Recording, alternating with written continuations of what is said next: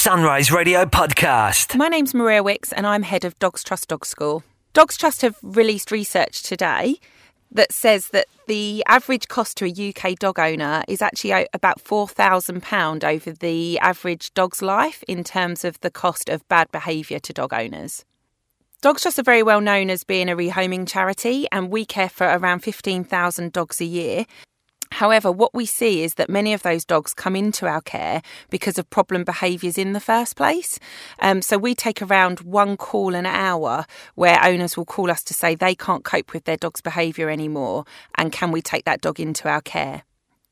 So, what we recognised is that we wanted to put something in place to help prevent those problem behaviours in the first place. And therefore, we launched Dogs Trust Dog School, which means that we can go out and help educate owners in a fun, interactive training environment where we can help owners kind of develop the skills that they're going to need to identify those problems as they're starting to occur and prevent them getting any worse. The sorts of reasons that we see that people are calling us about with regards to their dog's problem behaviour can be as simple as not being able to get their dog to come back when it's let off the lead in the park, or maybe being able to walk nicely on a lead. But actually, it can be more significant than that. So, it could be that their dogs really can't mix with other dogs, which can be a very frustrating thing for a dog owner when you can't you know, take your dog for a nice walk. Another common problem that we see is dogs being destructive in the home. Um, and that can be for two reasons. One is because dogs are bored and actually owners don't realise how much stimulation their dogs need when left. But also, a lot of dogs struggle to be left because the process of being left hasn't built, been built up slowly over a longer period of time. And therefore, dogs will take to being destructive in order to kind of occupy themselves you know, they might destroy furniture or personal items like shoes and passports and documentation, things that actually mount up over time and can cost dog owners around kind of £350 a year.